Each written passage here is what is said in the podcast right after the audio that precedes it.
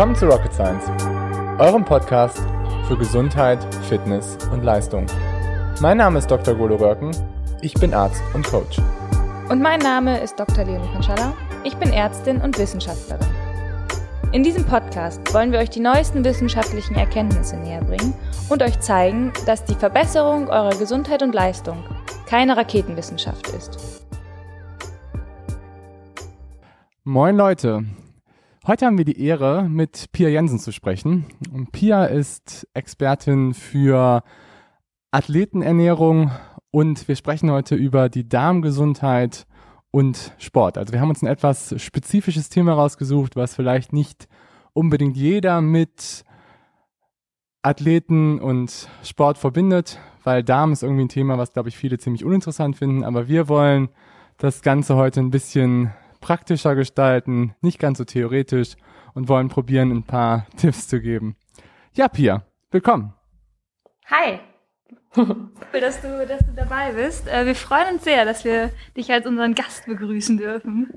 Ja, ich bin auch mega happy, dass ich bei euch sein darf, weil witzigerweise seid ihr ungelogen der einzige Podcast, den ich regelmäßig höre und jetzt kann ich selbst dabei sein. Das ist äh, super cool. Das, das ist mal, äh, ja, ich muss sagen, das ist ein cooles Kompliment, danke. Ja, gerne. Ähm, ich glaube, die meisten verbinden so äh, das Kochbuch äh, Where's the Food mit dir, ähm, aber ähm, da steckt ja noch viel, viel mehr hinter. Vielleicht kannst du selber einmal erzählen, was so dein, dein Background ist. Ja, genau. Also vielleicht mal, ähm, wo komme ich her? Also ich komme tatsächlich auch aus dem hohen Norden. Ich bin auch Hamburgerin und ähm, ja, bin dann damals zum Studium äh, an, nach Köln gezogen und habe dort Sportwissenschaften studiert, sowohl Bachelor als auch Master. Und habe ähm, ja dann den Master Exercise Science and Coaching studiert, wie ähm, Gole auch. Ne? Und ähm, ja, habe dann im Prinzip im Laufe der Zeit der letzten Jahre immer mehr gemerkt, okay, mich interessiert aber vor allem das Thema Sporternährung und habe dann eben da auch noch parallel ein Fernstudium gemacht ähm, und da ja mich noch in der Sporternährung weitergebildet in Barcelona. Das ist so ein Nutrition Hub und ähm, genau. Inzwischen arbeite ich auch in dem Bereich. Also ich arbeite an der Sporthochschule im Institut für Biochemie in der Abteilung für Sporternährung und da bin ich eben auch ja viel in der Beratung von Athleten tätig. Ähm, ja, aber auch ein bisschen in der Forschung aktiv und ja, neuestes Projekt war eben dann letztes Jahr ähm, die Kochbücher, die ich zusammen mit Jana rausgebracht habe unter Triathlon Crew Cologne. Genau, Where's the Food? Und da war eben der, ja, das Ziel, so ein bisschen das ganze Sportwissen in einfache Rezepte rüberzubringen. Das ist das, was ich eigentlich aktuell so treibe. Spannend. Genau. Und wann hat das bei dir so angefangen, dass du gemerkt hast, okay, Sporternährung, da habe ich Bock drauf? Ja, genau. Vielleicht muss man dazu kurz meinen persönlichen sportlichen Hintergrund kennen. Also ich bin Leichtathletin und ich laufe 800 Meter schon, ja, seit vielen Jahren. Ähm, und deshalb war Thema Sport und Ernährung für mich schon, ähm, ja, von Kind auf an irgendwie präsent. Und ich habe dann so eigentlich schon in frühen Jugendjahren, so mit 15, 16, meine Leidenschaft fürs äh, Ernährungsthema irgendwie entdeckt. Und ja, vor allem dann immer im Hinblick halt auf Performance-Optimierung äh, zuerst. Ähm, weil letztendlich war ich auch immer so bestrebt, so, okay, wie werde ich besser, schneller? Und das eben nicht nur durchs Training, sondern auch noch durch die Ernährung. Und ähm, dann habe ich da immer viel recherchiert und ja, dann irgendwann auch ähm, handfestere Beweise in Studien gefunden und ähm, mich da auch dem Studium dann gewidmet. Ja. Und hast du denn auch Verbesserungen festgestellt in deinem eigenen Training? dadurch, dass du dich mehr damit beschäftigt hast und vielleicht auch so Sachen umgesetzt hast? Auf jeden Fall. Also ich würde sagen, ähm, rückblickend wäre vielleicht auch früher manchmal schon mehr drin gewesen. Ähm, aber ich habe vor allem das Thema Energie, glaube ich, eine Zeit lang unterschätzt. Und seitdem ich ähm, ja meine Energiezufuhr halt angepasst habe und halt eben in meinem Fall jetzt auch einfach deutlich mehr esse, merke ich halt auch, dass ich deutlich leistungsfähiger bin und kann vor allem halt auch das Timing rund um das Training und auch Wettkampf war bei mir immer auch eine große Rolle, halt eben Thema Verträglichkeit und so weiter. Ähm, da konnte ich dann schon auch ja direkte Leistungsverbesserung sehen. Ähm, und ich habe auch an mir selber mal das eine oder andere Supplement ausprobiert, weil gerade im 800 Meter Bereich, da ist man ja auch viel im Laktaziden-Bereich unterwegs und da gibt's ja schon so den einen oder anderen Hack, den man mal ausprobieren kann. Ja, das habe ich dann natürlich auch mal ausprobiert. ja, Bicarbonat, genau. Oder auch Beta-Alanin, also beides ähm, sind ja alles so Sachen. Ja. Spannend. Okay, und heute sprechen wir über Darmgesundheit. Harter Break. Ja. vom, vom Natron zum, oder vom Bicarbonat und Backpulver zum äh, Mikrobiom. Ja, das ist tatsächlich, muss ich sagen, auch echt so ein äh, Thema, damit beschäftigen sich, glaube ich, nicht viele gerne. Äh, ich gehöre aber dazu und ich glaube, du auch. Ähm, und deswegen soll es heute vor allem um ja ähm, die Darmgesundheit, das Mikrobiom und unsere kleinen ähm, Bewohner äh, unseres Körpers äh, gehen. Und vielleicht ähm, steigen wir da einfach erstmal mit einer Erklärung ein. Was ist eigentlich das Mikrobiom? Ähm, ich weiß nicht, willst du anfangen? Soll ich anfangen? Ja, ich kann ja einfach gerne sonst mal einsteigen. Du kannst mich ja gerne ergänzen. ähm, genau, also Darmmikrobiom ist letztendlich die Zusammenfassung oder man kann eigentlich sagen, das ist diese Zusammensetzung unserer Bewohner im Darm, also Bakterien, Viren, Pilze und die nennt man alle zusammen im Prinzip Mikroben. Also alles Leben, was sich so im Darm abspielt, würde ich jetzt erstmal so ganz pauschal sagen, ähm, ja, ist das Darmmikrobiom. Oder? Hast du da was zu ergänzen? Mm, nee, also genau, das ist das Darmmikrobiom. Man muss dazu sagen, wir haben ja außer im Darm auch noch irgendwie zum Beispiel auf unseren Schleimhäuten, auf der Haut, überall eigentlich Bakterien. Und ähm, Gulo lacht schon wieder, weil ich hier im Klugscheißen bin. Es tut mir leid. Ähm, aber was ich daran halt mega wichtig finde, ist, dass es, ähm, dass man ganz klar sagt, dass es eine Symbiose ist. Also wir können nicht ohne unsere, unser Mikrobiom und das Mikrobiom kann nicht ohne uns. Und das finde ich ist halt mega wichtig rauszustellen. Deswegen ist es halt irgendwie nicht eine, ich sag mal, eine Kontamination, sondern halt wirklich ähm, kleine Helferlein. Ich habe eigentlich nur gedacht, gelacht, weil ich gedacht habe, okay, wir haben jetzt schon wieder 80 Prozent unserer Hörer in den ersten fünf Minuten verloren, weil wir gesagt haben, was ist denn erstmal das Mikrobiom? Alle so, okay, aber warum ist das jetzt irgendwie für uns als irgendwie Athleten und irgendwie gesunde Menschen, warum ist das wichtig? Das finde ich halt irgendwie mal interessant daran. Naja, wie gesagt, also das Mikrobiom unterstützt ja uns, zum Beispiel indem es als erstes, also alles, was wir essen, gelangt in, in unseren Magen-Darm-Trakt. Und da fängt es halt schon im Mund an, dass da auch Bakterien wohnen. Und diese Bakterien helfen halt um, zum einen, dass wir, wenn wir zum Beispiel giftige Stoffe aufnehmen, dass die das verstoffwechseln und entgiften. Ähm, wir haben ja, ja? Genau, Pia, erzähl mal du lieber. nee, du machst das super, Leo. Ich finde das super. Also du, du bist doch gerade im Flow. Ich ergänze dich dann einfach gleich gerne. Mach ruhig weiter. Okay, ja gut. Tut mir leid, das ist halt echt, das ist halt so ein Thema. Ich, ich finde das so interessant. Ähm, also ich beschäftige mich halt wirklich, also auch in der Arbeit viel damit und deswegen ist es irgendwie so, ach schön. Wir haben endlich mal ein Thema, wo nicht Golo die ganze Zeit nur erzählen kann. Naja, nee, aber, aber ich sehe das ja genauso wie du. Also ich finde es auch super spannend. Und äh, du hast jetzt ja gerade schon gesagt, klar, also es ist eben nicht nur das Verdauungsorgan und das finde ich eben super wichtig herauszustellen. Ne? Also ähm, das darf nicht so abgetan werden. Ja, da geht es, da geht ja nun das Essen hin und das wird dann irgendwie ausgeschieden und dafür ist der Darm zuständig. So, so ist es halt überhaupt nicht. Wenn man halt mal sich die Informationsübertragung anguckt, wie der Informationsfluss ist, zum Beispiel zwischen Darm und Hirn, es gibt ja auch diese Darm-Hirn-Achse, dann sieht man ja, dass halt eben ähm, ja die Weiterleitung der Information so ist, dass 90 Prozent der Impulse vom Darm zum Gehirn gehen und 10 Prozent vom ähm, Hirn an den Darm. Das heißt, äh, okay, jetzt kann man sich fragen, was für einen krassen Einfluss hat der Darm bitte schön auf unser Gehirn? Das ne? ist also Wahnsinn, also, ne? Ja, das ist wirklich Wahnsinn. Und das ist halt, so. also das ist so, das macht so viel mit uns, was man halt absolut unterschätzt, weil man denkt, das sind nur irgendwelche lästigen Bewohner. Ähm, aber die machen halt einfach wahnsinnig viel für unsere Gesundheit, für unsere Ernährung und aber auch für unser Wohlbefinden, unser psychisches Wohlbefinden.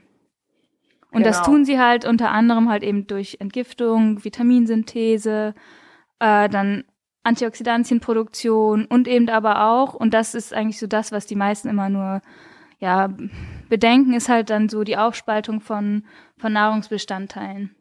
Und alles das führt halt eben dann zu Metaboliten und die können halt eben in die Blutbahn abgegeben werden an unsere Nervenzellen, an unsere Muskelzellen, an unsere Leber und ist also letztendlich halt für so viele Effekte verantwortlich, dass es halt echt nicht zu unterschätzen. Das finde ich mega spannend. Ja, absolut. Und du hast ja auch gerade gesagt, also vor allem auch so ähm, Neurotransmitter und sowas, das wird ja auch im Darm produziert. Ne? Und ähm, vielleicht auch nochmal so für den Hörer ganz interessant, ähm, wenn man halt jetzt das mal wieder klassisch betrachtet und man irgendwie in Stresssituationen davon von dem Bauchgefühl spricht oder sowas, ne, dann ist das halt auch überhaupt nicht so weit hergeholt, weil es ist ja letztendlich so, dass ähm, ja die Mikroben dann sozusagen ähm, von von äh, oben herab sozusagen äh, Adrenalin, Noradrenalin, Noradrenalin, also Stresshormone ähm, ausgeschüttet bekommen, beziehungsweise das Signal vom Gehirn bekommen und dadurch halt entsprechend reagieren. So, und das zeigt halt auch einfach diese Verbindung von dieser Stressachse. Und ich glaube, das ist auch das, was am ehesten so greifbar ist, vielleicht für den Hörer. Ähm, und halt zeigt, wie verbunden halt Kognition und auch Verhalten letztendlich ähm, ja, sind mit Darm und Gehirn einfach. Ne? Ja, genau. Und das, das schlägt mir dann auf, dem, äh, auf den Bauch, auf den, auf den Darm. Das ist halt irgendwie so, das, dieses Sprichwort hat halt einfach so viel Wahres. Äh, ja. Genau. Also spielt der Darm eine wichtige Rolle sowohl bei Gesundheit, aber auch bei unserer sportlichen Performance. Das ist irgendwie schon, finde ich auch mega interessant. Das ist halt das, was ich daran auch interessant finde. Ähm, ich weiß, damals, ähm, damals noch irgendwie in der Doktorarbeit mit Multiple Sklerose-Patienten, da war es auch so, dass man nachher herausgefunden hat, dass denen im Darm irgendwie so ein Enzym fehlt, was die Fettsäuren aufspaltet. Und dadurch, dass sie irgendwie diese Fettsäuren nicht synthetisieren können, fehlt ihnen halt irgendwie diese Isolationsschicht in den Nerven. Und man hat nachher gesagt, dass es wahrscheinlich einer der Gründe ist, warum MS entsteht, ist halt, weil die halt nachher Probleme haben, diese Fettsäure nachher aufzuspalten und dass ihnen halt dadurch diese Isolation verloren geht. Und das fand ich auch damals, war das halt auch so, ja, krasse Forschung.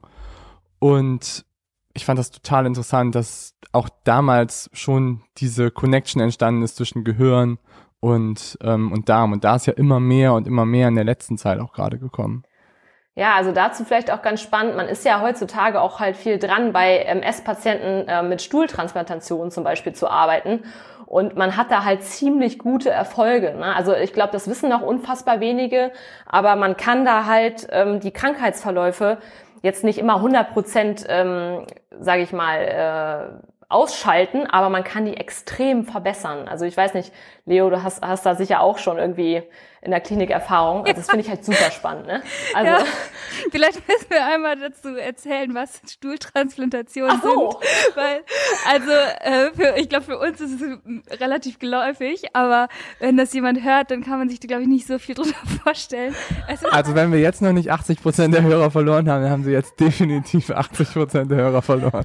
Okay, ja, reden wir nochmal über Stuhltransplantation. Erzähl du doch mal, was ist eine Stuhltransplantation in deinen einfachen Worten? Also eine Stuhltransplantation. Stuhl ist das, was wir hinten rausbringen. ja. Sorry. Ja, I'm sorry. Aber eine Stuhltransplantation ist, glaube ich, dass du ähm, Substanz aus dem Dickdarm nimmst und dann, ja, oder? Und dann äh, von einem Dickdarm in einen anderen Dickdarm das mit einer, mit Hilfe eines ähm, ja, Stethoskop oder sonst was. nee, also, nee. oder, nee, ja, I'm sorry, nicht Stethoskop, sondern ähm, hier ERCP, ich, Mediziner reden ja eben, ein Endoskop, einbringst in deinen, in den anderen Dickdarm. Ja. Oder? Also, genau, also du, du hast sozusagen einen gesunden Donor wirklich, also äh, der halt irgendwie eine Stuhlprobe mitbringt, zum Beispiel jetzt äh, die, äh, wo es halt also wirklich am besten, die besten Ergebnisse hat, ist tatsächlich bei ADHS-Kindern. Und ja, das, also jetzt wird's ein bisschen freaky. Aber zum Beispiel dann, wenn die Mutter, ich sag mal, kein ADHS hat oder nicht auffällig ist, dann bringt sozusagen die Mutter äh, eine Stuhlprobe mit. Und dann ADHS ist, ähm, oh, was ist die Abkürzung? Äh, Aufmerksamkeitsdefizitsyndrom. Also auch ehrlich gesagt eine psychische Krankheit. Auf jeden Fall, um wieder zurück zur Stuhltransplantation zu kommen, dann wird dieser Stuhl letztendlich aufgereinigt und dann äh, koloskopisch in den Dickdarm reingebracht. Ja. Und, äh, bei, im, während einer Darmspiegelung. So. ähm, man muss dazu aber sagen, das ist jetzt nicht was, was ein einziges Mal gemacht wird und dann ist, hat man irgendwie die Wahnsinnsauswirkung, sondern es ist halt schon so, dass die Patienten vorher vorbereitet werden. Das heißt, die kriegen letztendlich ähm, eine relativ krasse Antibiotikamischung bevor, dass die, äh, zuvor, dass die halt ähm, ja äh, ich sag mal, ihr eigenes Mikrobiom relativ reduziert haben und dann praktisch das neue Mikrobiom, was sozusagen transplantiert wird, ähm, genug Platz hat, sich auszubreiten. Und dann muss tatsächlich auch das oft nochmal wiederholt werden. Aber nichtsdestotrotz haben halt diese Kinder oder auch dann Multiple Sklerose-Patienten wirklich richtig gute ähm, Outcomes. Also, dass die halt äh, eine, eine Verbesserung ihrer Symptome haben von teilweise bis zu 80 Prozent. Das ist halt schon Wahnsinn. Das kriegt man halt mit den wenigsten Medikamenten hin, muss man sagen. Und ja. ähm, das ist schon nur dadurch, dass du sozusagen den äh, Stuhlbrei eines anderen Menschen bekommst, sind das halt einfach krasse Effekte. Ähm, das ist wirklich, wirklich ähm, ja bemerkenswert. Ähm, was halt krass ist, das gibt, also das wird ja so, so äh, ähm, Stuhltransplantation wird, sage ich mal, seit so zehn Jahren in der westlichen Medizin gehypt. Zu Recht, weil es hat gute Erf Ergebnisse. Aber tatsächlich kommt das schon außer oder in der traditionellen medizinischen Chemie, ähm, äh, traditionellen chinesischen Medizin vor. Und da wurde das äh, sozusagen als Yellow Soup ähm, betitelt. Und da ist es halt ein bisschen ekliger. Da, also Darmspiegelung gab's da nicht. Das heißt, die haben halt wirklich den Stuhl verdünnt und getrunken. Aber die Ergebnisse waren die gleichen. Und die waren gut. Ja. Ja. Also vielleicht um, dass wir mal wieder zurück zum Thema Darm und Sport kommen, aber man, was es ja zeigt, ist einfach, was für einen Einfluss der Darm hat, so. Also, und dass man darüber halt unfassbar viel bewirken kann. Und ich glaube einfach, dass sich dem halt viele noch nicht, oder dessen noch viele noch nicht bewusst sind einfach. Ähm, und deswegen, ja, finde ich es halt so spannend, auch das Thema halt für Sportler aufzumachen, weil man halt immer auf der Suche nach neuen Trainingsmethoden ist, äh, Ernährungsstrategien bespricht und manchmal ist halt bei den simplen Dingen, ähm, so simpel ist es zwar nicht, wie wir jetzt hier gerade merken, aber, ähm, aber einfach bei der Gesundheit und bei den Stoffen, die so im Körper produziert werden, halt anfängt. So. Und wenn da halt schon Ungleichgewicht besteht, finde ich, dann sollte man halt erstmal da ansetzen als über das x-te Supplement oder äh, was weiß ich auch immer nachzudenken. Ja, ne? genau. Also. Und irgendwie sich nochmal den hundertsten Wattmesser zu kaufen und so. äh, sein, sein genau. Training dadurch noch viel effizienter zu machen. Ähm, da ist halt, glaube ich, vom Mikrobiom, nicht, dass es jetzt so einfach wäre, aber das tragen wir ja eh mit uns und das ist halt einfach nicht zu unterschätzen. Ja. Genau. Ja, sehe ich auch so. Ähm, aber ähm, was ist denn jetzt so daran so besonders? Also warum ist, was hat das überhaupt für Funktionen, dass uns das da so weiterbringt oder auch solche Krankheiten, sage ich mal, verursachen kann? Warum ist das überhaupt so, wie es ist? Also man, man kann jetzt irgendwie sagen, Stuhltransplantation schön und gut, wir sollen jetzt irgendwie alle Yellow Soup trinken, nein.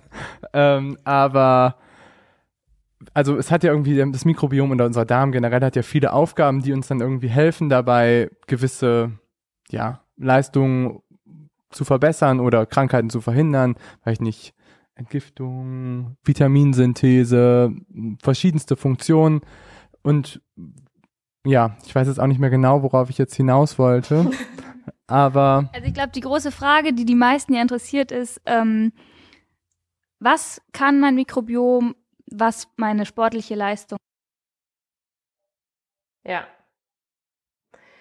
Ja, ihr habt es ja schon beide eigentlich gesagt, gerade einmal mit der erstens Aufspaltung. Klar, das ist das Offensichtlichste. Ne? Ähm, ihr habt ja, glaube ich, auch schon mal in der Folge über Train the Gut gesprochen. Ähm, das ist ja auch ein Thema, was auch letztendlich durch ähm, Mikroben auch stattfindet und wo man halt eben auch zum Beispiel zeigen konnte, dass spezielle äh, Mikroben im Darm zu einer besseren Verwertung von Kohlenhydraten beitragen. Also ich glaube, das ist das, was sich die, Leute am einfachsten vorstellen können. Ähm, wie wird die Nahrung verwertet? Auch da vielleicht ein einfaches Beispiel. Es gibt allein schon zwei verschiedene Bakterienkulturen, ähm, die beeinflussen, wie viel Energie können wir überhaupt aus unserer Nahrung ziehen. So, und da gibt es man ist da zwar noch, wie gesagt, bei dieser Darmforschung in den Kinderschuhen, aber man sagt halt, dass einmal die Firmicutes und die Bacteroidetes-Bakterien also entscheidend dafür sind, wie viel Energie wir aus der Nahrung ziehen. So. Und Leo, wenn du jetzt viel ähm, Bacteroidetes-Bakterien hast zum Beispiel, dann ähm, nimmst du nicht so viel Energie aus der Nahrung wie ich zum Beispiel, die viel Firmicutes hat. Ja, das heißt, man konnte zeigen, zum Beispiel bei Leuten, die, die äh, eben ja sehr schlank sind, die haben eigentlich, ähm, wobei das hat, das stimmt eigentlich nicht, weil ich würde sagen, ich bin schon auch schlank, aber ich nehme halt viel, Na also ich nehme äh, nehm viel Nahrung sozusagen aus der gleichen Menge, ähm, nee, andersrum, viel Energie aus der gleichen Menge Nahrung, ja. Ähm, und das ist ja jetzt erstmal ähm, ja für einen Sportler auch eigentlich gut, wenn man viel ähm, Energie aus der Nahrung ziehen kann. Natürlich würde das aber auch bedeuten, dass man tendenziell schneller zunimmt. So. Das ist ja schon mal so Schritt eins. Also es gibt Bakterien, die einfach bestimmen, gerade auch Thema Gewichtsreduktion, hattet ihr ja auch mal drüber gequatscht, die einfach darauf auch einen Einfluss haben können. Ja, ne? voll. Ich glaube, was da Und, auch ganz wichtig ist, ist nochmal zu sagen, dass halt ähm, die Bakterienstämme auch ganz krass deine sozusagen die Schnelligkeit der Aufnahme be bewirken können. Also es gibt zum Beispiel so Studien, da haben ähm, mehrere Probanden das gleiche Essen bekommen und dann wurde halt danach kontinuierlich äh, Blutglucose, Blutcholesterol und ähm, ich glaube noch irgendwas anderes, weiß ich gerade nicht mehr, bestimmt. Und man hat halt gesehen, dass abhängig von der, dem, der Diversität des, des Mikrobioms, also sozusagen der Artenvielfalt, ähm, Glucose zum Beispiel schneller oder langsamer angestiegen ist. Cholesterol schneller oder langsamer angestiegen ist. Das heißt halt, dass zum Beispiel, wenn ich jetzt irgendwie ähm, einen Snickers esse, dann habe ich halt dann vielleicht krass überschießende Reaktionen und habe halt irgendwie super hohe Blutspiegel. Und Golo, der vielleicht ein ganz anderes Mikrobiom hat, dem, den kratzt das gar nicht und bei dem bleibt es so relativ in einer, in einer Waagschale, sag ich mal. Und das sind halt auch so Sachen, die haben super viel mit dem Mikrobiom zu tun. Und das ist halt natürlich dann auch ausschlaggebend auf die Leistung. Ne? Wenn ich jetzt irgendwie beim Radfahren äh, so krasse Blutzuckerschwankungen habe, dann hilft mir das nicht. Und wenn ich das, ja. wenn ich sozusagen weiß, mit meinen Bakterienstämmen kann ich irgendwie alles im Lot halten, dann ist es halt irgendwie viel, viel besser für die Leistung. Ja. Absolut. Ja, man konnte ja halt auch zeigen, ähm, dass zum Beispiel auch die Kohlenhydratspeicherkapazität durch spezielle vorherrschende Bakterienarten verbessert werden kann. Also dass ich einfach auch in der Lage bin, besser Kohlenhydrate einzulagern. Das finde ich halt auch super spannend. Ähm, und ja, dann halt noch ein ganz großes zweites Thema ist halt eben Fettstoffwechseloptimierung. Ne? Ähm, Golo, du hattest das eben, glaube ich, schon im Zusammenhang mit MS gesagt. Ähm, es geht ja oftmals um die Verfügbarkeit von ähm, ja, kurzkettigen Fettsäuren im Darm, die der Darm als ja, vorrangige Energiequelle halt einfach heranzieht. Und ähm, da konnte man im sportlichen Kontext zum Beispiel sehen, ähm, dass Butyrate, egal, kurzkettige Fettsäuren, ähm, ja, wenn die halt eben in einem erhöhten Maße da sind, dann führt das zu einer verbesserten Fettstoffwechselaktivität. Ne?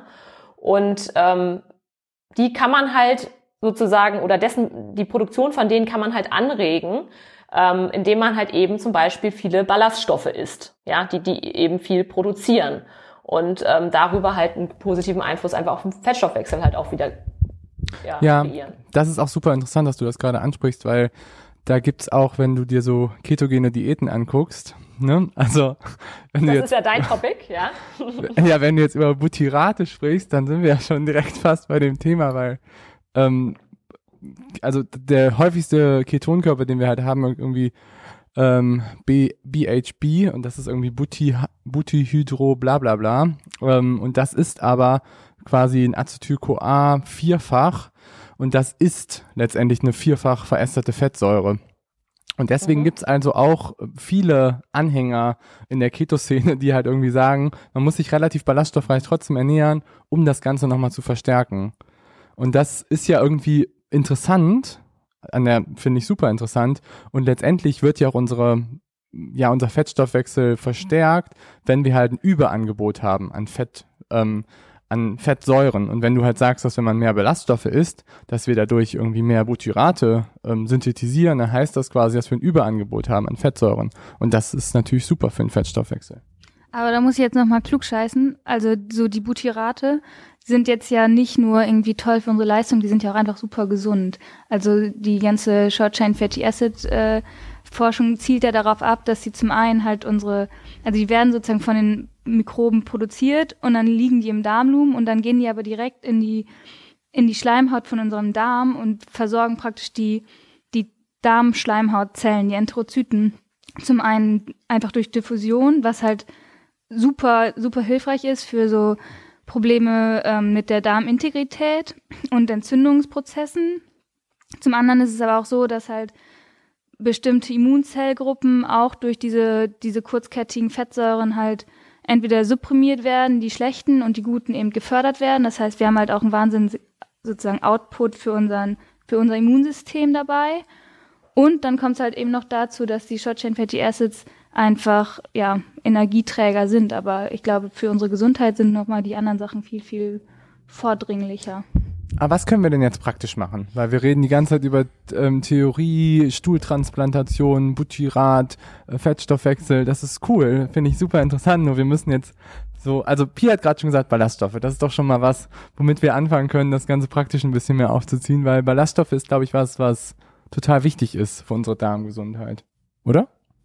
Ja, genau. Also es gibt ja so zwei große Gruppen, die sich halt sehr, sehr positiv auf die Darmgesundheit auswirken. Und das sind halt einmal die Präbiotika und dazu zählen halt eben die ähm, Ballaststoffe, die halt eben dann ähm, ja, fermentiert werden im Darm äh, und die Probiotika. Und Probiotika sind so, sozusagen ähm, lebende Mikroorganismen, die dann zu einer ja, Besiedelung im Darm oder Neubesiedelung, Neubesiedelung oder Mehrbesiedelung im Darm beitragen. Also man reichert sozusagen das ja, bestehende Mikrobiom mit neuen Bakterien an. Das sind Probiotika und Präbiotika ist sozusagen, man gibt den bestehenden Darmbakterien Futter ähm, die die dann sozusagen fermentieren und verwerten können und darüber halt unter anderem Butyrate und Propionate, Acetate, was auch immer, alles ähm, produzieren können, sozusagen. Ja. Okay, also mit Ballaststoffen fördere ich meine, die schon, schon da sind, die guten, und Probiotika mhm. bringe ich quasi Neues, Gutes ein. Ja, genau, so kann man das eigentlich kurz und knapp ähm, sagen. Und das Entscheidende ist halt natürlich Ballaststoffe sind deshalb so wichtig, wenn den, den äh, Mikroben halt das Futter ausgeht. So, was passiert dann? Also was passiert uns, wenn das Futter ausgeht? Dann schalten wir halt äh, die lebensnotwendigen Systeme ab und die Mikroben denken sich dann halt auch irgendwann so, okay, hier kann ich nicht mehr überleben. Und ähm, dann führt, führt das halt zu einer Bakterienverarmung. So. Das heißt, ähm, und das Wichtigste, was man halt immer wieder sieht, ist halt, Leo hatte das eben schon gesagt, ist halt eine hohe Diversität, also eine hohe Vielfalt ist einfach wichtig im Darm. Also wir brauchen viele verschiedene Bakterien, nicht nur eine in einer hohen Anzahl, sondern da müssen einfach viele verschiedene Kerle unterwegs sein, sozusagen. So, und das heißt, deshalb ist es eben so wichtig, ähm, Deutsche Gesellschaft für Ernährung sagt ja halt auch 30 Gramm Ballaststoffe pro Tag soll man auf jeden Fall zuführen. Ähm, und das würde ich auch so unterschreiben. Das sollte man auf jeden Fall erreichen. Ähm, Aber dann auch von verschiedenen Quellen, die Ballaststoffe und nicht nur von irgendwie Rucola. Das wird schwer. Ja. 30 Gramm Ballaststoff aus Rucola wird schwer. Ja? Das wollte ich gerade sagen. Da musst du, boah, warte mal, wie viel Kilo? Boah, kannst du den ganzen Tag Salat knabbern, Golo. Oder lange. Mit Rucola dann kannst du dich in der Ecke setzen und mümmeln. Okay, dann vielleicht Haferflocken oder so. Das ist vielleicht ein bisschen einfacher, ne? Ja. Genau, so Haferflocken, Leinsamen, ähm, natürlich Obst und Gemüse, Ähm, und halt auch eben Vollkorngetreide. Das wären halt einfach so klassische ähm, Ballaststoffquellen, die man halt auch relativ leicht in seinen Alltag einfach integrieren kann. Ne? Einfach so diese klassische Empfehlung, ähm, einfach schon auch mal die Vollkornnudeln zu nehmen, statt die halt ausgemahlenen Weizennudeln. Das macht halt einfach auch schon Sinn, dahingehend, dass man da auch immer mal zwei, drei Gramm Ballaststoffe mehr schon mal kriegt. Ne? Das ist schon mal super. Kennt ihr, kennt ihr das Wonder Bread? Die Geschichte vom Wonder Bread? Die Geschichte nicht, aber ich, ich habe das Brot zu Hause tatsächlich. Echt? Achso, nee, dann, ich glaube, ich meine ein anderes. Das ist, Ach so, echt? Ja, also das war irgendwie, ähm, oh, das ist eigentlich eine traurige Geschichte. Äh, das war kurz vorm Zweiten Weltkrieg, haben die Amerikaner Okay, gedacht. dann habe ich es nicht zu Hause. Ja, Ja. ich glaube auch nicht. Obwohl ich glaube, wer weiß, vielleicht ist es noch haltbar. Weil die Amis haben gedacht, ah, ja, also der, der Weltkrieg, der kommt jetzt und wir müssen halt irgendwie starke Kerle haben. Und sonst wird halt so normales, ich sag mal Vollkornbrot als irgendwie relativ energiearm, nähr nährstoffarm angesehen. Wir müssen jetzt Brot machen, was halt irgendwie super angereichert ist, damit halt irgendwie unsere Jugend kräftig wird. Und dann haben die halt, ist, daraus ist so entstanden, dass in Amerika die ganze ähm, Milling-Industrie, also die, die ganze Getreidemalindustrie entstanden ist und die haben halt Getreide krass ähm, ausgezogen, damit die halt dann ein Brot backen können, wo sie ganz viele Nährstoffe zugeben können. Das ging halt im normalen Vollkornbrot wohl nicht. Und daraus ist halt dieses, ist dieses Wonder Bread entstanden, was halt einfach so ein Toastbrot war, ohne jegliche Ballaststoffe, aber halt angereichert mit synthetischen Vitaminen und sonst was. Und die amerikanische Jugend ist natürlich nicht groß und kräftig davon geworden und alle haben sich gefragt, warum. Oh, das ist ja bitter. Ja, genau das richtig bitter. Gegenteil erreicht, Mhm. ey. Ja, Mm. aber es war sehr lang haltbar. Ja, okay, aber nee, mein Wonder Bread, was ich habe, besteht aus sehr vielen Samen, Kernen und Nüssen und Haferflocken und ist damit sehr ballaststoffreich. Deshalb dachte ich jetzt, darauf willst du hinaus. Ja. Ah, jetzt bist du wieder da. Okay. Können wir rausschneiden. Okay. Kleiner Schockmoment. Wo waren wir stehen geblieben? Erzähl doch mal von deinem Wonder Bread. Das hört sich nämlich viel besser an als das aus Amerika. Ah, okay. Ja, also mein Wonder Bread, das enthält ganz viele ähm, Samen, Kerne, Nüsse und Haferflocken und ist damit halt eben äh, extrem ballaststoffreich. Und ähm, genau, das hatte ich unter Wonder Bread verstanden, weil das eben einen richtig coolen Einfluss halt ähm, ja auf die Darmflora haben kann. Ehrlich gesagt, das klingt nach einem richtigen Wonder Bread. Das klingt auch richtig lecker. Ja, ich kann dir mal das Rezept geben. Ja, gerne, gerne. Ist das Genau. auch in eurem Buch? Äh, nee, ist es nicht. Ähm, So unter aber Verschluss. es kommt vielleicht in einem neuen Buch. Cool. ja, genau. Ja, aber um, also sozusagen, jetzt sind wir schon beim Essen. Ähm, was halt, glaube ich, total unterschätzt wird, ist halt so, ähm, wie wichtig halt Vollkornprodukte und vollwertiges Essen, Gemüse für unsere Darmgesundheit ist. Weil man sagt Ja, halt genau. auch so diese Western-Type-Diet, irgendwie so einfache Zucker, äh, gesättigte Fettsäuren, wenig Ballaststoffe führen halt einfach dazu, dass unsere Diversität des Mikrobioms extrem nachlässt und dadurch halt einfach ganz, ganz viele ähm, ja, positive äh, Auswirkungen von dem Mikrobiom nicht mehr stattfinden können. Also zum Beispiel Genau. Short Chain Fatty Acids ähm, gehen runter. Immunzellen, die sozusagen böse sind, gehen hoch, all sowas. Und ich glaube, um zu den Tipps zurückzukommen, ist halt, glaube ich, so, dass die, die vollwertige Ernährung ein Punkt, der halt mega wichtig ist. Und ein anderer Punkt ist halt Sport. Ja. Vielleicht kann ich noch da kurz einhaken, Leo. Ja. Ich finde halt, das, was du gesagt hast, ist nämlich zu 100 Prozent unterschreibe ich so. Nur, es steht halt manchmal, vor allem in Ausdauersportarten, finde ich ein bisschen in Widerspruch. Weil wir sagen ja oft halt vor der Belastung, guck halt, dass du dich ähm, eben ballaststoffarm ernährst, ähm, weil es zu Verdauungsproblemen führen kann. Ähm, guck, dass du nach dem Training schnell verfügbare Kohlenhydrate zu dir nimmst. Äh, da kann es auch mal die Haribo-Tüte sein oder so. Rein energetisch gesehen stimmt das ja auch. Aber ich finde es halt immer super wichtig, dass man halt den Gesamtkontext nicht verliert und halt ähm, ja sich darüber bewusst ist, dass das natürlich in einem Sportleralltag schon das ein oder andere Mal öfter vorkommt und dann auch ganz schnell zu einer Unterversorgung halt äh, mit Ballaststoffen kommen kann. Ne? Und dass man halt da einfach sein, sein Augenmerk drauf hat und dann sagt, okay, wenn ich halt ein Typ bin, der halt nicht viele Ballaststoffe vor der Belastung verträgt, ähm, dann muss ich halt zumindest sehen, dass ich in meiner Abendmahlzeit irgendwie ja, ein paar Ballaststoffe reinkriege und da halt nicht auch nochmal irgendwie das Weißbrot zu mir nehme, weil sonst komme ich in Summe nicht auf die ja, fördernden Stoffe, die mein Darm halt irgendwie benötigt. so Und ähm, deswegen finde ich das halt manchmal auch sehr kritisch in den allgemeinen Vorgaben der Sporternährung. Da würde man ja, ja, immer eigentlich nur davon sprechen, Zucker rein, Zucker rein, Zucker rein und dann nimmst du noch ein paar Proteine zur Regeneration und ciao. Und da bin ich halt absolut gar kein Fan von, sondern ähm, ich finde, es ist immer total wichtig, dass man immer im ersten Schritt erstmal so eine wirklich gesunde Basisernährung empfiehlt, die eben genau so, wie du sagst, reich an Vollkornprodukten und Obst und Gemüse ist. Und alles andere moduliert man dann halt rund ums Training herum ähm, für sich individuell. Ne? Aber ähm, nie halt den Fokus verlieren und eben auch für gesunde Lebensmittel. Ich will jetzt nicht sagen, dass man nicht Süßes essen darf, mache ich auch, macht jeder von uns, aber ähm, halt eben nicht ausschließlich, weil viele dann auch gefühlt von Gels und äh, Getränken leben, ne? Also und das kann halt langfristig extrem negativ ja, auf unsere Darmflora Ja, das finde ich, das finde ich mega wichtig, dass du es sagst und das ist ein mega wichtiger Punkt. Und ähm, da sieht man halt auch nochmal, wie widersprüchlich teilweise so, ja, Tipps sind, ne? So keine Ja. Ballaststoffe vor, vor der Belastung, aber ballaststoffreich essen. Es ist halt voll schwierig umzusetzen. Und ich, also da stimme ich dir voll und ganz zu, dass halt irgendwie so die Na da Basis stimmen muss und ähm, einfach die Vollwertigkeit einfach so das A und O sind. Um das Genau. Training drumherum muss man dann sicherlich einfach nochmal gucken, was man verträgt, ja.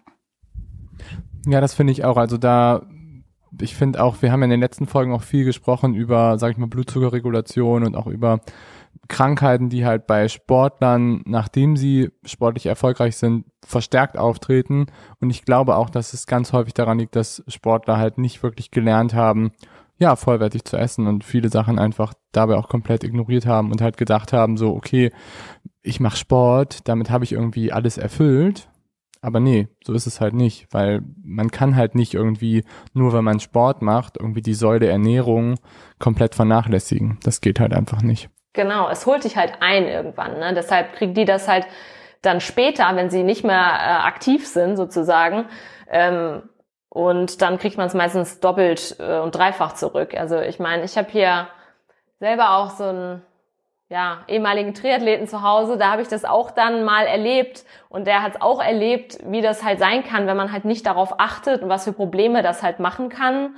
Und ähm, von daher, äh, ja, kann das halt auch leistungslimitierend sein, wenn man einfach jahrelang es halt nicht schafft, äh, eine gesunde Darmflora zu, aufzubauen, die dann halt auch in der Lage ist, unter Belastung entsprechend äh, auch genügend Nährstoffe und Energie rauszuziehen. Ne?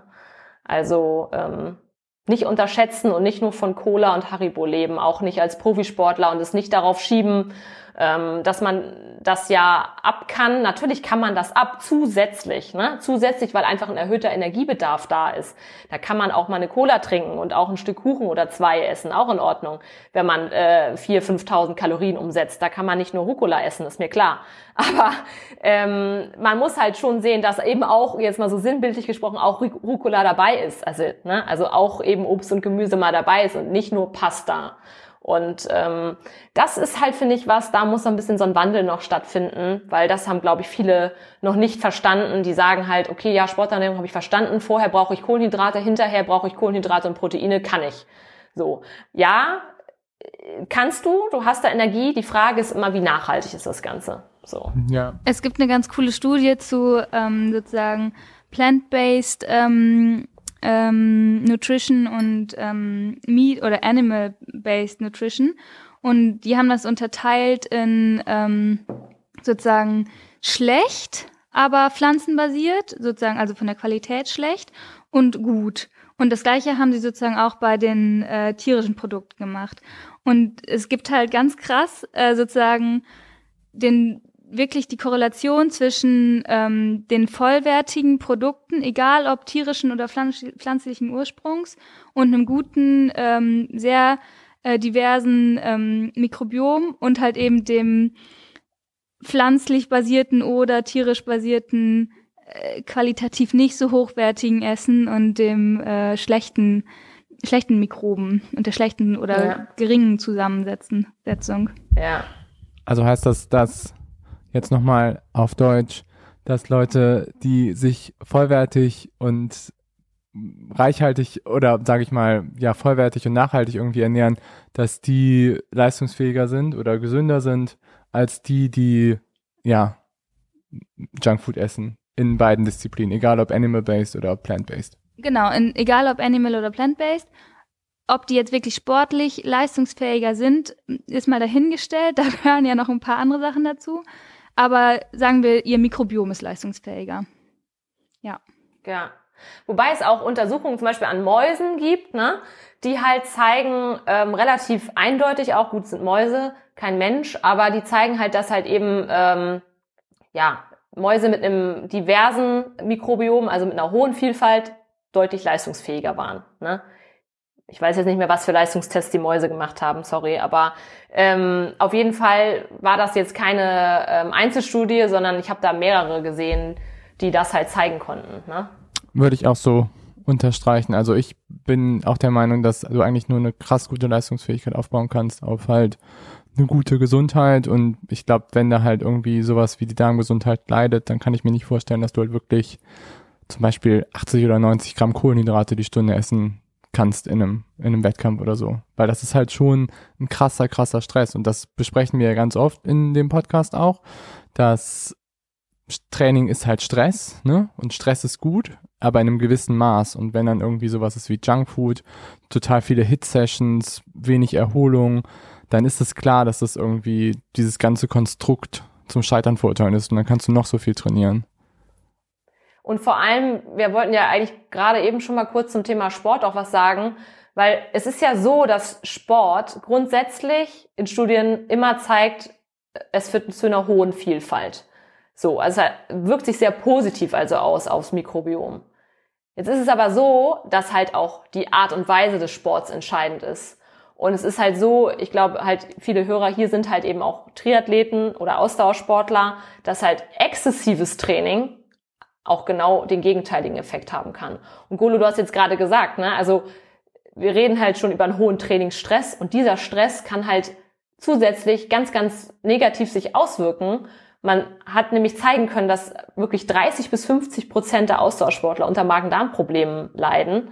Ne, das zeigt es allein schon, finde ich. Und ähm, gerade deshalb ist dieses Thema Darm für Austauschsportler meiner Meinung nach noch wichtiger als für einen Spielsportler, sag ich jetzt mal. Ja, das ist, ähm, also die Studien, die es sozusagen bislang gibt, sind ja alle, ich sag mal, zeigen ja in alle Richtungen, die man sehen möchte.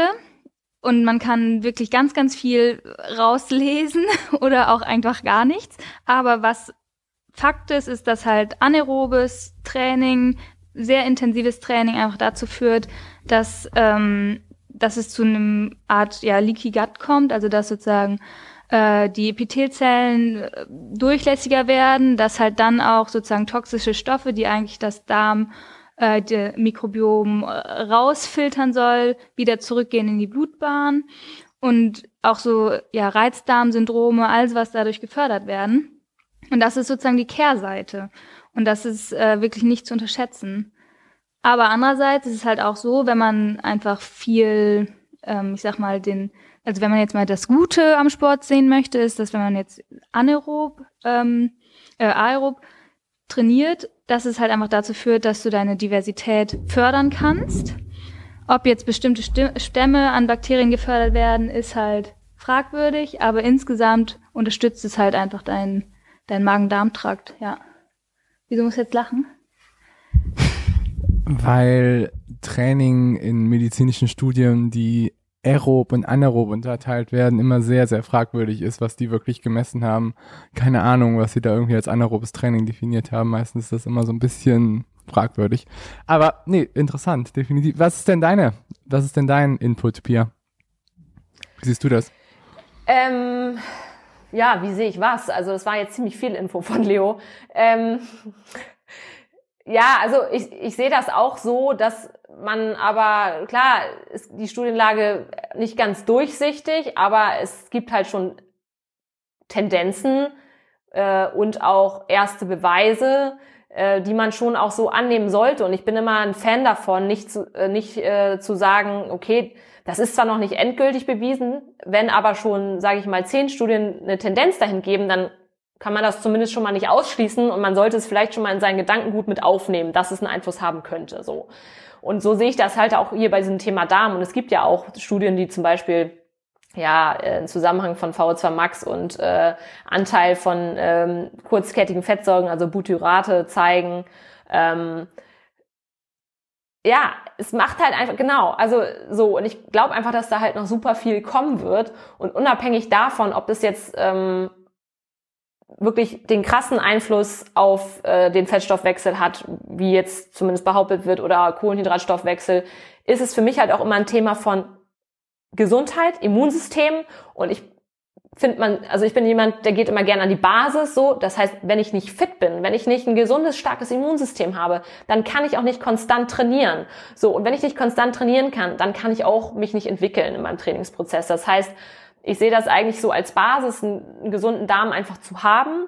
Ähm, ja, und wenn ich den habe, dann bin ich auch, für mich ist das dann auch eine Schlussfolgerung, dann bin ich auch leistungsfähiger. So. Ähm, und du ja. betreust ja auch ein paar Klienten, oder? Und genau, ja. Und wie machst du das mit denen? Guckst du dir am Anfang auch die Ausgangslage an oder? Ja, also ich frage immer die Magen-Darm-Situation ab. Also wenn da keine Auffälligkeiten sind, ähm, dann mache ich jetzt nicht äh, mit jedem irgendwie eine ähm, Stuhldiagnostik oder so, weil das ist ja auch äh, dann gar nicht notwendig, aber ich sehe ja anhand äh, seiner Protokollierung, also ich mache immer Protokollführung, sehe ich ja, wie ist seine Versorgung mit Ballaststoffen, wie viel Gramm nimmt er täglich zu sich. Ähm, und dann kann ich dahin schon, ja, sage ich mal, Empfehlung geben, ähm, dass vielleicht die Ballaststoffzufuhr erhöht werden muss ähm, oder vielleicht auch mehr probiotische Lebensmittel. Ähm, integriert werden müssen. Ähm, also das ist mir schon ein Anliegen. Oder aber ähm, ja, wenn halt eben Beschwerden bestehen, dann kann auch schon mal der Einsatz von Probiotika ähm, sinnvoll sein, aber da dann immer gerne in Abstimmung natürlich mit einem, äh, ja, wirklich mit einer Diagnostik und einem Arzt dann auch im Zweifel, ne? Okay, und benutzt du da irgendwie eine App oder sowas, um das zu tracken mit deinen, mit deinen Klienten? Oder protokollieren die dir alles? Du meinst jetzt die Ernährung oder das Thema Darm? Also nee, also die Ernährung, dass du halt irgendwie Rückschlüsse kriegst, so ein bisschen auf den Ballaststoffgehalt und. Ach so, okay, genau. Ja, ich habe da tatsächlich noch ziemlich oldschool arbeite ich mit händischen Protokollen, weil die halt validiert sind und ähm, ich das dann mit einem mit EBIS, das ist so ein Ernährungsprogramm, halt auswerten auswerte tatsächlich. Ähm, genau, also relativ oldschool äh, und mache dann halt in der weiteren Betreuung, ähm, arbeite ich manchmal halt auch mit Apps, aber nur wenn notwendig, weil äh, ich jetzt auch niemanden generell zum dauerhaften Tracken irgendwie anhalten will, sondern es mehr oder minder darum geht, ähm, ja, ich will mir ein Bild machen und dem Athleten in der App gibt man oft schon direktes Feedback, das will ich eigentlich vermeiden und deshalb lasse ich manchmal einfach nur wirklich so händisch protokollieren. Ähm, und ich bin dann jetzt sozusagen diejenige, die einordnen muss, wie viel Energie war das ungefähr. Ja. Okay. Also das heißt, die müssen jetzt nicht sagen, ich habe heute ähm, mein Müsli abgewogen und das waren jetzt 50 Gramm Haferflocken und irgendwie 300 Milliliter Milch oder also das wie? kommt drauf an. Doch, das kann auch passieren. Also es, es gibt Wiege- oder Schätzprotokolle. Ähm, genau, das ist immer davon abhängig, wie ich den Athleten erstmal so zwischenmenschlich einschätze und denke, ob das sinnvoll ist, das zu machen oder nicht.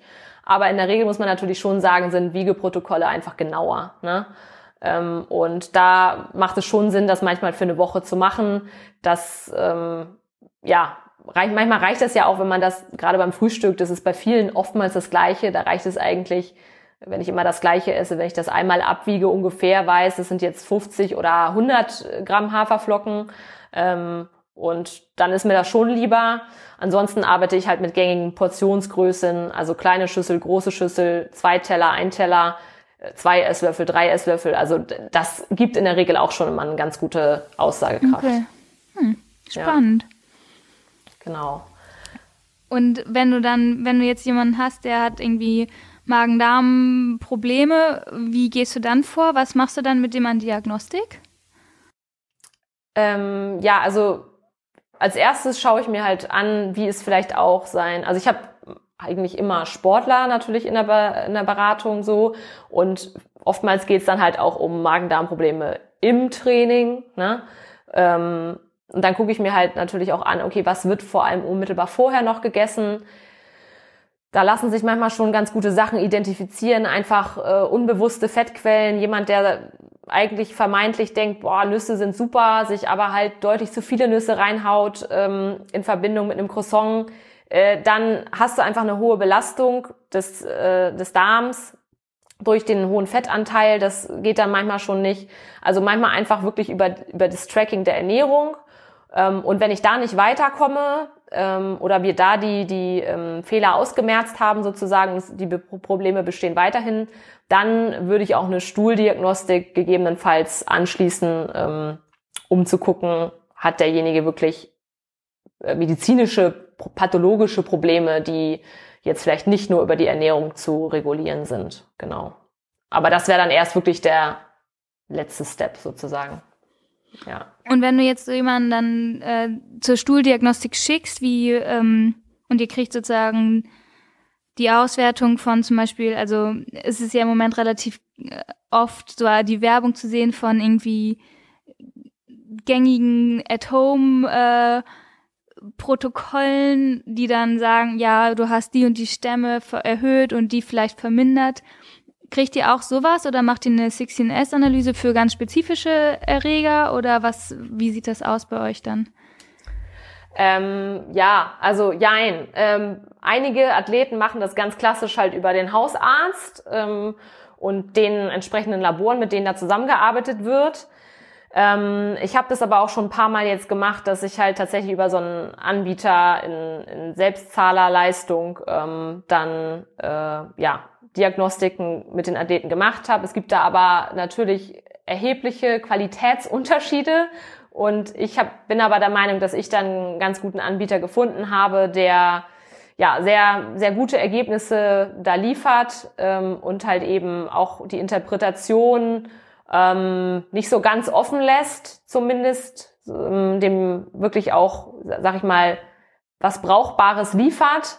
Und das würde ich mir dann oder schaue ich mir dann an und ähm, ja, dann würde man halt Rückschlüsse ziehen, macht vielleicht ein Einsatz von einem Probiotikum Sinn, ja oder nein. Ja. Okay, also wir, ähm, und wenn du Probiotika sagst, nimmst du dann irgendwie ein Supplement oder sagst du dann eher irgendwie, weiß ich nicht, was Fermentiertes, irgendwie Joghurt oder sonst was. Ja, genau. Also das ist natürlich immer Schritt eins. Ne? Also wie gesagt, ich bin jetzt keine, die dann immer gleich hingeht und ein Probiotikum da irgendwie irgendwie unterjubelt. Das ist überhaupt nicht mein Ansatz. Äh, erstmal immer, ähm, ja, Nutrition first sozusagen. Also erstmal über die Ernährung machen. Ähm, und da kann man erstmal super arbeiten mit fermentierten Lebensmitteln. Äh, ja, Kefir, Buttermilch, äh, Sauerkraut, fermentiertes Gemüse generell, äh, Apfelessig, Tempeh, also da gibt's da gibt's einige Lebensmittel, die man erstmal so gar nicht klassifizieren würde. Natürlich auch Naturjoghurt. Ähm, und das wäre dann erstmal Step eins. Ähm, ja, wie gesagt, wenn Athleten aber auch zum Beispiel viel reisend sind, also viel unterwegs sind, dann gibt's halt auch Studien, die einfach zeigen, es kann Sinn machen, ein Probiotikum einzusetzen, weil die, ja, letztendlich die Infektanfälligkeit sich verringert, die Magen-Darm-Beschwerden abnehmen und das einfach von der Praktikabilität her, wenn auch eben nicht immer alle Nahrungsmittel verfügbar sind, wenn man im Ausland unterwegs ist oder so, natürlich nicht in Zeiten von Corona, aber generell, ähm, dass man, ja, dass das einfach ähm, ein Unterstützer sein kann, so und ähm, genau. ja, das ist witzig, dass du das sagst, weil bei uns ist es halt auch ganz oft so, dass der beste Plan funktioniert halt nicht, wenn er nicht durchgezogen werden kann. Und ich glaube, so ist es halt auch ganz oft bei Athleten, zumindest das, was ich manchmal erlebe, ist, dass sie halt schon den besten Plan kriegen für ihre Ernährung, aber es einfach nicht umsetzen können. Also es ist ja meistens die Umsetzung, die dann irgendwie total hapert. Sowohl bei Voll. Athleten als auch bei Patienten, finde ich. Voll. Vor allem, es macht halt dann Sinn, ein Probiotikum vielleicht einzusetzen. Also immer, ne, ganz wichtig nochmal mir zu sagen, unter der Voraussetzung, derjenige hat wirklich ein Defizit und was Auffälliges, nicht pauschal. Ne? Ähm, aber ja, es gibt dann einfach Leute, die mögen diese genannten Lebensmittel nicht. So, und was mache ich dann? Und dann kann man ja schon sagen, okay, dann, dann probieren wir es halt darüber und ähm, versuchen darüber halt das, das Mikrobiom halt anzureichern. Und da sind die Ergebnisse halt schon ganz, ganz gut. Es gibt sogar auch ähm, rund um den Michael Gleason, das ist ja auch so vom Asker Jolkendrup, also in der Sporternährung so zwei ähm, ja, Idole, würde ich mal behaupten. Ähm, ein paar Studien von dem Michael Gleason, der eben auch tatsächlich wirklich den Einsatz von Probiotika empfiehlt. Ne? Also sagt einfach, für Athleten kann das Sinn machen. Ähm, das Infektanfälligkeitsrisiko für obere Atemwegserkrankung ist reduziert, ganz klar.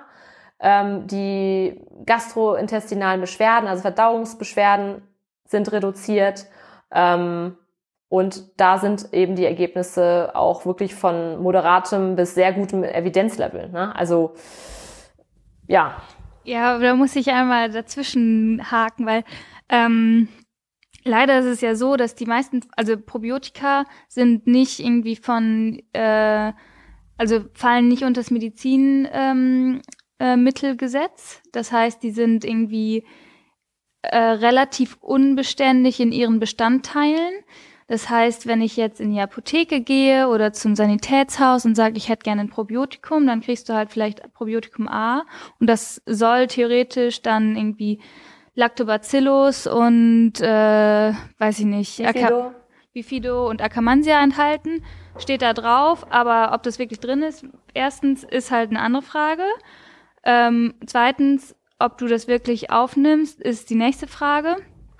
Und das ganze Thema ist, muss ich sagen, so individuell, ähm, einfach dadurch, dass ja auch jeder, also ich meine, so, wir sind irgendwie, wir sitzen, wir, oder wir sitzen hier nicht zu dritt, aber wir sehen uns zumindest zu dritt und unser, unser Genom unterscheidet sich gerade mal um ein Prozent. Aber unser Mikrobiom unterscheidet sich um 60 Prozent. Und wenn wir jetzt alle drei das gleiche Probiotikum nehmen, dann werden wir alle drei eine andere Wirkung haben, beziehungsweise vielleicht auch gar keine. Und da gibt's halt auch leider so viele Studien, die zeigen, dass der Effekt einfach nicht vorhersagbar ist von einem Probiotikum. Und dass ganz oft so dieses, ähm, ja, ich sag mal, dieser positive Effekt wirklich nur gekoppelt ist mit einer vollwertigen Ernährung und tatsächlich auch mit Sport. Das heißt, das Probiotikum alleine ist gar nicht unbedingt das, was, was den Menschen am meisten hilft. Und das wird leider oft so ein bisschen in der Vermarktung von diesen Stoffen so ein bisschen vernachlässigt. Das finde ich so ein, also das muss man einfach mit dazu nehmen. Ich kann jetzt nicht nur, weil ich ein Probiotikum nehme, sagen, so, jetzt, jetzt habe ich einen gesunden Darm. So, das reicht einfach nicht. Nein, also um Gottes Willen, das sollte auch nicht so rüberkommen. Also, nee, nee, aber ähm, nur noch mal, um das zu Nee, finde ich wichtig, dass du das sagst. Also finde ich absolut wichtig und richtig. Ähm, es ist nur so, ich bin dann auch jemand, der halt, wenn er mit allen anderen Dingen am Ende ist, dann finde ich, ist es zumindest ein Versuch wert. Ne? Also dann bin ich jetzt niemand, der sagt, okay, ähm, nee, das ist, weiß ich auch nicht, ob es klappt. Ja, dann probiere ich es eben aus. Ne? Also wenn derjenige schon wirklich auch lange unter Beschwerden leidet, ähm, klar, aber man muss dann auch teilweise natürlich, was du halt sagst, auch drauf gucken, ist das hoch genug dosiert. Manchmal sind das auch homöopathische Dosen, die einfach nur für teuer Geld verkauft werden. Also du brauchst mindestens 10 hoch 10 äh, Einheiten, ne? also äh, Colony Forming Units nennt man das. Ähm, CFU-Wert muss mindestens 10 hoch 10 sein. Also da gibt es so ein paar Sachen, wo man einfach drauf achten muss. Und äh, ja, dann ist es einfach ein Try. So. Ja, und ich glaube, was du auch gerade meinst, dass es halt komplett individuell ist. Klar, das ist, aber es ist ja auch zum Beispiel bei Training natürlich irgendwie auch der Fall, dass du auch quasi genau gucken musst, irgendwie, Training wirkt ja auch irgendwie komplett individuell und ich glaube, mit einem Supplement sehe ich das auch immer kritischer. Ich glaube, das sieht Pia auch kritischer, so zumindest was ich so auch zwischen den Zeilen gelesen mhm. habe. Und ich glaube, es ist halt eher so ein bisschen das Ding, was macht man, wenn die halt keinen Bock drauf haben, Probiotika einzunehmen oder sich irgendwie an einen ganz guten Ernährungsplan zu halten. Was hat man da noch so für Optionen? Schätze ich mal. Ne? Also. Ja.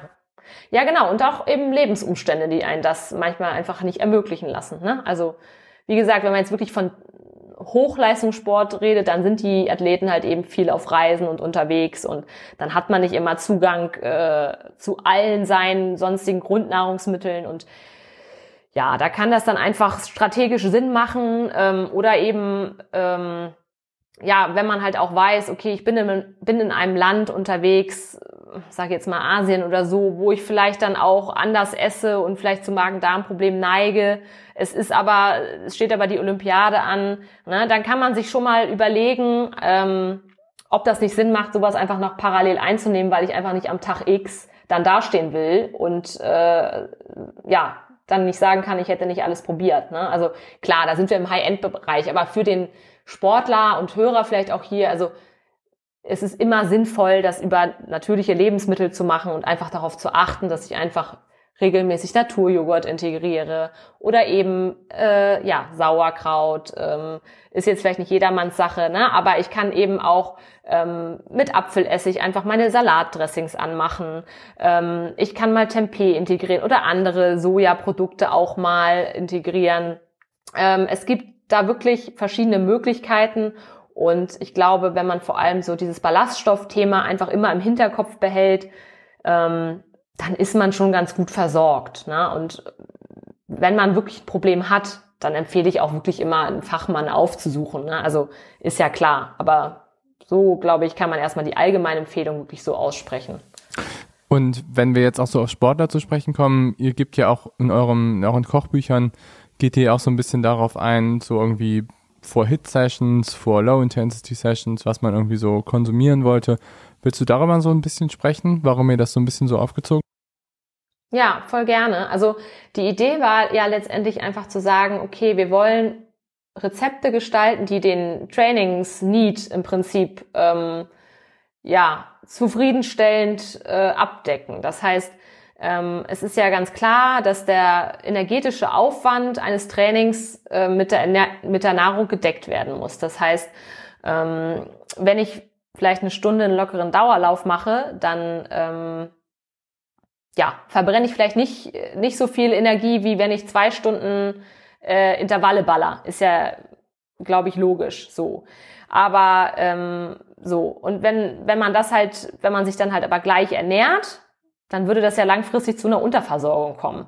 Und da haben wir halt eben, war dann eben der Ansatz zu sagen, okay, ähm, unsere Rezepte, ich muss dich enttäuschen, Godo, keines, keines davon ist Low Carb oder, oder Ketogen. Ähm, die in unseren Ich werde genau. immer mehr, es ist schon echt fies, ich werde immer mehr in diese Low Carb Schiene gedrückt. Ich ernähre mich überhaupt nicht Low Carb. Aber sonst was nur, dass ich mich da ein bisschen mit beschäftigt habe. Fies. Aber ist schon okay. Nee, es passt schon. Nein, alles gut. Ähm, also wir, wir sind halt, oder wir vertreten halt den Standpunkt erstmal für den ähm, Autonomalsportler erstmal Kohlenhydrate vom Training, äh, ist leistungsverbessernd. Das heißt, wir haben unterschieden. Bei Low Intensity ist der Kohlenhydrat ähm, äh, Anteil ein bisschen geringer und bei Hit ist er eben noch höher, um halt eben sicherzustellen, dass man da auch wirklich gut gefuelt in die Session startet, um überhaupt die hohen Intensitäten zu erreichen. Weil das ist einfach oft mal das Thema oder oftmals das Thema, dass man ja in diese Hochendbereiche nicht reinkommt und zwar nicht, weil man klar hat man mal einen schlechten Tag, aber man hat nicht immer einen schlechten Tag, weil man einfach Kohlenhydrat entleert ist und man braucht das einfach in diesen Bereichen. Und da wollten wir einfach sagen, okay, da geht man gut gefühlt rein und das gleiche halt eben auch für danach. Ne? Höherer Kohlenhydratanteil, aber dann immer verbunden mit Post-Workout, mit einer guten Proteinquelle, die eben auch ähm, möglichst gutes Aminosäurespektrum auch mit einer ausreichenden Leucinquelle beinhaltet. ähm, genau, und das war eben so ein bisschen ähm, ja der Ansatz, weil das Thema Energie halt oft zu kurz kommt so und ähm, ja. Aber das finde ich auch voll gut, dass du es gerade nochmal sagst, weil wir haben ja jetzt auch die ganze Zeit über, weiß ich nicht, Nutrition eigentlich gesprochen für Athleten, dass es halt wichtig ist auch, dass man gewisse andere Stoffe noch zusätzlich nimmt. Aber klar spielt die Energie Stoffdichte und wie viel Energie man zuführt, eine enorm wichtige Rolle. Und ich sehe das, oder im Coaching sieht man das halt ganz häufig, dass Leute einfach gerade in den Hit-Sessions halt failen, weil sie einfach keine Energie vorher aufgenommen haben. Das ist schon ein Kardinalfehler. Ja, das ist, also ich glaube, wie du gerade sagtest, man hat nicht immer einen schlechten Tag, aber ich glaube, wenn man immer nicht richtig gefühlt ins Training geht, dann hat man halt immer einen schlechten Tag. Ja, voll. Und das ist irgendwie so unbegründet, so diese Angst vor oder Kohlenhydraten. Also ich, ich meine, wir, wir machen da halt auch viel. Also ähm, ich weiß nicht, wer mal auf unserem Kanal war, ähm, WTF-Sports Nutrition bei Instagram. Ähm, da wir vertreten da auch schon sage ich mal, den Standpunkt wirklich auch diese Angst vor diesen Kohlenhydraten zu nehmen. Ne? Kohlenhydrate sind Energie und ähm, wir brauchen diese Energie. Genauso brauchen wir aber natürlich auch Proteine und genauso brauchen wir auch Fette für den Hormonhaushalt. Also es ist natürlich immer eine Kombination aus allem, aber im Vordergrund steht halt das Thema Energie. So, ich hatte mich halt damals auch schon in meiner Bachelorarbeit, äh, die habe ich über ähm, Relative Energy Deficiency in Sports geschrieben und da hatte ich halt, ja genau, da hatte ich halt schon damals eine Untersuchung gemacht und habe halt eben Fußballerinnen ähm, mit ähm, Läuferinnen verglichen, ähm, hatte da so einen Fragebogen eingesetzt und einfach geschaut, wie hoch ist die Prävalenz ähm, daran zu, ja, erkranken ist vielleicht ein bisschen hochgestochen, aber darunter zu leiden. Na? Und ähm, da ist halt super auffällig gewesen, dass die Läuferinnen ja deutlich höheres Risiko hatten, einfach aufgrund auch des Body Images, was da vorherrscht. Ne? Also gerade so in der Ausdauerszene halt ähm, leichter gleich schneller. Pff, ja, also das ist halt ein Thema, so da können wir wahrscheinlich noch eine Folge zu machen. Aber äh, um es mal kurz und knapp zu halten, deswegen ist es uns halt so wichtig, dass wir halt einfach dieses Thema Energie in den Fokus stellen. Und ihr hattet da ja auch schon viel zugequatscht, fand ich auch super. Und einfach zu sagen, also wenn du von deinem Körper wirklich Leistung erforderst, dann musst du ihm auch den richtigen Sprit einfach geben und kannst nicht immer auf, äh, du willst ja auch nicht dein Auto immer leer fahren und auf der letzten Rille äh, dann noch versuchen, Vollgas zu geben. So, und das ist aber das, was viele probieren. Ähm, und auf Dauer macht es halt den Motor kaputt bei dem Auto, ne? wenn man immer auf der letzten Rille da fährt. Und genauso ist es halt auch bei uns. Ne? Also auf Dauer führt das einfach zu einem ähm, veränderten Hormonhaushalt, zu Ermüdungsbrüchen und, und, und. Ja, finde ich auch voll wichtig. Aber du kommst ja auch aus irgendwie einer Disziplin, wo das, sage ich mal, relativ häufig ist, so also im Laufen. Du sagst, du sprichst du ja auch schon so ein bisschen an. Hast du denn da auch selber oder in deinem Bekanntenkreis auch irgendwie mit Erfahrung gemacht, dass du da halt auch irgendwie so ein sowas erlebt hast?